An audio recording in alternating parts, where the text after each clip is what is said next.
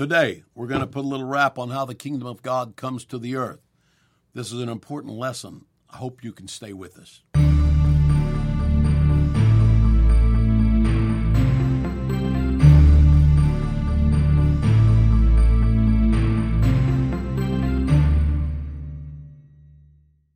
In our last discussion, we talked about how the kingdom of God comes to earth.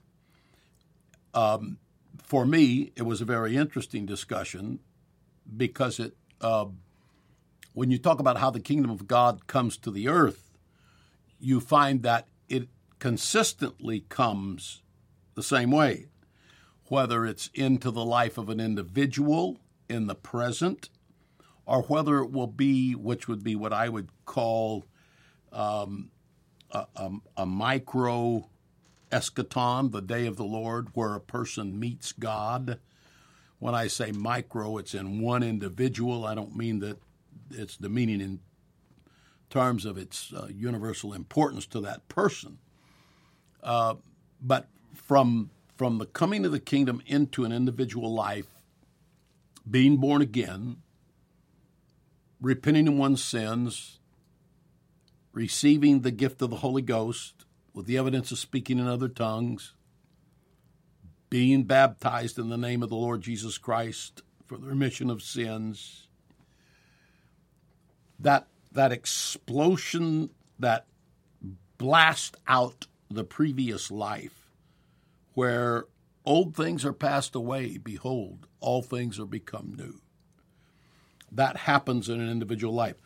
That micro example of the coming of the kingdom of heaven to earth is precisely the same as the second coming of Jesus, which is the ultimate consummating fulfillment of the kingdom of God coming to the earth. The second coming of Jesus is the ultimate consummating fulfillment of the kingdom of God coming to earth. It will come kairologically, it will blast out from heaven. Every eye shall see him. He's going to come in like manner, the angel told the disciples in Acts 1, as he went away. They watched him visibly, physically, go up. I don't know if they audibly heard wind or not, but they watched him go up. And they were gazing into the heavens where he went. And the angel said, Why stand ye here gazing into the heavens? This same Jesus shall return in like manner. And so we will see him coming back. The Bible says in Matthew 24 that the whole world, that everybody, every eye, will be able to see him and he will return to the earth and he his kingdom will if you please smash into the times of the gentiles which is a biblical phrase. The times of the gentiles is defined as the period of time that gentiles have ruled over israel. That's the times of the gentiles. And uh, it started first in um, uh, 738 BC when the northern tribes went into captivity, and then around uh, 600 BC, 606 BC, along in there, um, the two southern tribes went into captivity to Babylon. We all have read about those occasions. And from that time, Israel, the nation, the people of God, have been under judgment and they have been under the Gentiles. And so this is the times of the Gentiles. The times of the Gentiles will end when their Messiah comes back. They understood this. That's why they were so um, intense and sensitive about where is the Messiah? Who, who is the Messiah? When is the Messiah coming back? This also made them vulnerable to being convinced by convincing people that uh, that they were the Messiah. And so there would be uprisings where somebody said they were Messiah. I was in Israel last year, and while I was there, there were signs all over the place.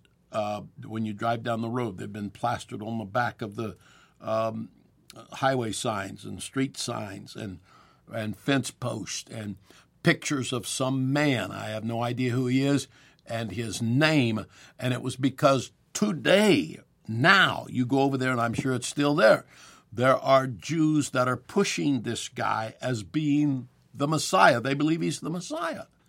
And his picture's all over the nation.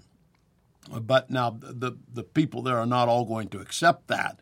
I'm just saying this uh, this the, the vulnerability to charlatans and people who would say they're Messiah um, was very high because they were so intensely desiring to be taken out of the times of the Gentiles and to be delivered whether not the tail but whether the head.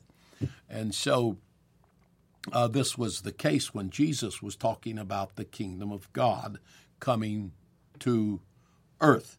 And this was the case when he said he is the Messiah. This spread like wildfire. And when he said the kingdom of God is at hand, the people were like wild about it. When John the Baptist, who preceded him in ministry by six months or so, when he said, Repent, for the kingdom of God is at hand, it was so earth shaking that somebody would say the kingdom of God was at hand because they knew that wouldn't happen unless the Messiah came. So that means the Messiah is coming. They were so rattled that Pharisees left the city and tramped miles out into the desert to hear John the Baptist. This was the magnet that drew them to that. And so uh, his preaching was there's a reason to repent because the kingdom of God is at hand. The preaching of Jesus was there's a reason to repent because the kingdom of God is at hand. The preaching of the apostles was uh, there's a reason to repent for the kingdom of God is at hand. So when we preach to repent because of the coming of the Lord, we are saying that the Lord is coming soon, and with that comes the kingdom of God, and He is the Messiah. So uh, this is kind of the context in which um, the, the the the kingdom of God comes to the earth. Now, in the New Testament, there's only one place in the entire New Testament that you find the word violent. Only one place. And it's found in Matthew 11 and 12. Let me just read it to you. Matthew 11 and 12. Um, let's see if we can find it here. Thank God for technology. It doesn't work. All right. So here's Jesus in Matthew 11 and 12. He says, And from the days of John the Baptist until now, the kingdom of heaven, that's the subject. From the days of John the Baptist until now, the kingdom of heaven suffereth violence. Now, the word violence is found several times in the New Testament but here's where violent comes in. The kingdom of heaven suffereth violence, and the violent take it by force. Okay? So, violent means to overpower. Uh, it, it, it means uh, to use force. It means to compel or to coerce or to unapologetically press one's way into whatever they are trying to get into. To be violent means it asks no permission, it begs no pardon, it doesn't say, Excuse me. It is violent towards opposing stronghold structures of Chronos that try to stop it. And Jesus said, And from the days of John the Baptist until now, the kingdom of heaven suffereth violence, and the violent take it by force. So when you see that this is the case, you understand that anytime the kingdom of God comes, it's going to interrupt the historical flow of Chronos, and it's going to disrupt the established order. This is, this is what revival does. The kingdom of God is forcefully advancing and forceful men take hold of it, is one translation of that verse. And so when you see this, you say, well, uh, it, it's kind of confusing. Like, what does it mean that the kingdom of heaven suffereth violence, or allows violence, or invites violence, or encourages violence, and the violent take it by force? What does that mean?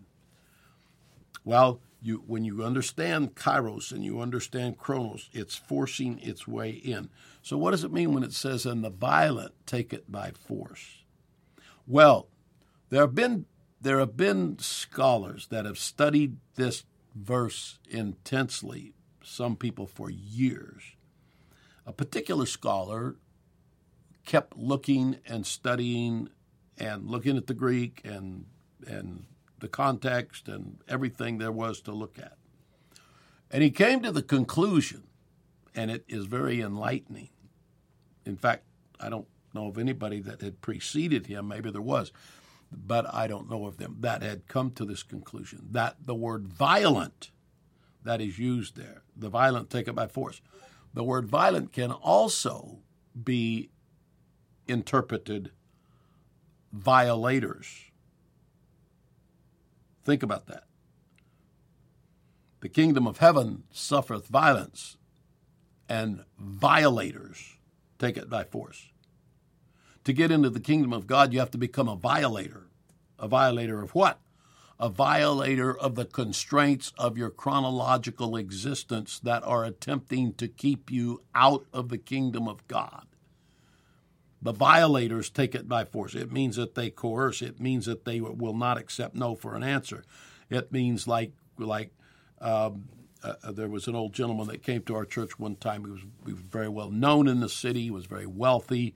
He'd been there for years and was uh, and w- was favorably looked at by most people in the city that I know of.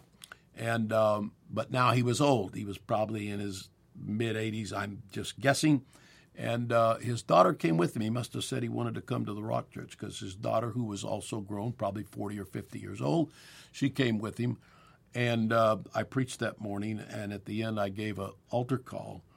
And um, as gently but as uh, persuasively as possible, we opened the altars for people to come, and we encouraged to come. He made a step towards the altar. He was on the end by the aisle. I mean, he made a step towards the aisle to come out into the aisle and to walk down. Before he could take the rest of the step, his daughter reached quickly and caught his arm and pulled him back. She was conscious, no doubt, she was conscious of the ramifications of her father going to the altar, of what would be said in the city if there was a picture of him with his hands up and tears running down his face, speaking in other tongues? Or what would happen if there was a picture of him shaking under the power of the Holy Ghost? Or what would happen if he was so transformed that he began witnessing to everybody? And people would say, What's happened to this old man? All of these things were con- they were all competing in the woman and in her dad, but particular in her, he didn't seem to care much anymore.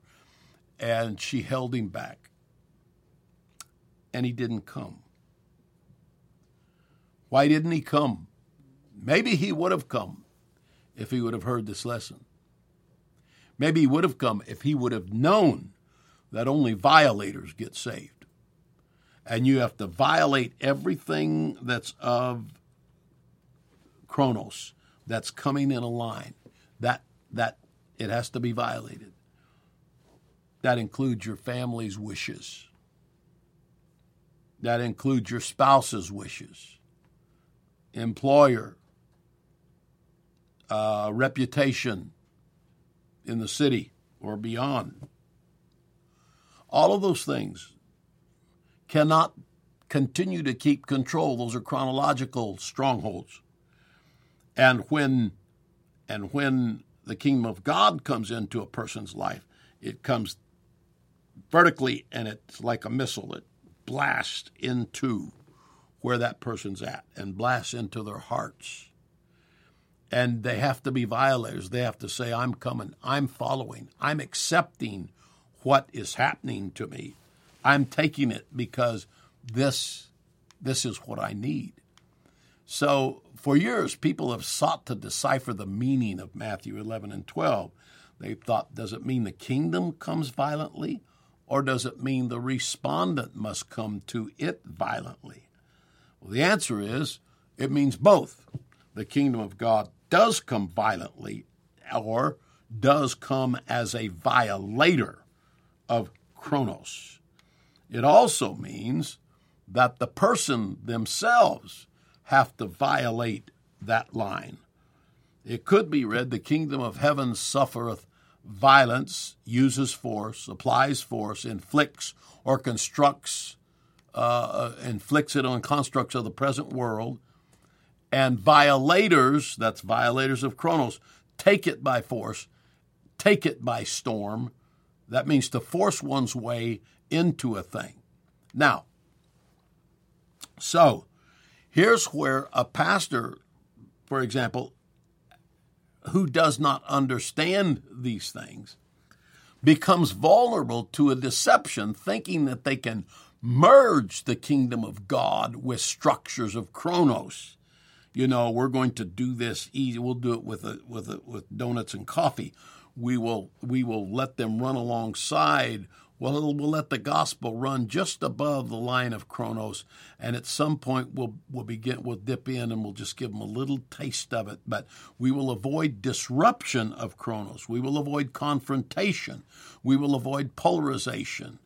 Uh, we will fade into it. Uh, we won't ever use the word sinner because we, that would be a confrontation. So we will do this by being cool. We, we, will try to merge. But you can't merge Kairos into Chronos. You can't merge the world to come with this present evil world. They don't merge. One dominates the other. And if you get fully merged with the world, what happens is you won't have to worry about not offending the world.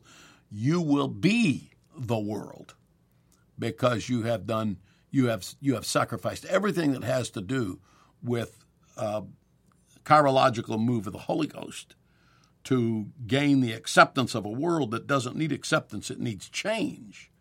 So not only does the kingdom come violently, but respondents, in order to escape the hold of Chronos, must also respond violently. They must violate the constraints of Chronos.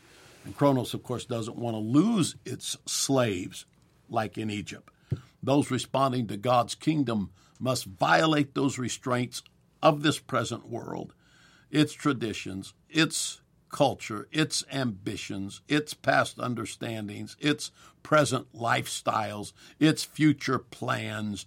All of it has to be laid on the altar. Now, a scripture that's in conjunction with this is Luke 16 16, which says, The law and the prophets were until John. Listen to this. Since that time, the kingdom of God is preached, and every man presseth. That means to crowd oneself into. Chronos says, No, you can't get into there. You can't, but you got to crowd your way through. You got to push your way through. He has to crowd his way into it. And so, thus, the kingdom of God presses against, or interrupts, or intersects the old order of Chronos. At the same time, the one that's seeking God has to press their way through the crowd to get out of that which would restrain them and into the presence of God. All these are signs of what it looks like in the world where and when the kingdom of God reigns or is entering the world. Now, in a broader and deeper context, the day of the Lord has important meaning in all of this. We've mentioned this briefly, the inbreaking of the future kingdom of God into the present is an event that is the day of the Lord. Every time someone receives the baptism of the Holy Ghost, as given in the book of Acts, chapter 2, it, it is, a, it is a, a microcosmic blast of the kingdom of God coming into the world. The consummating day of the Lord, of course, has already been discussed and is generally recognized as the time when the kingdom of God will break into the earth with the second coming of Christ. And when that takes place, it's going to be it's going to be a change of the world forever.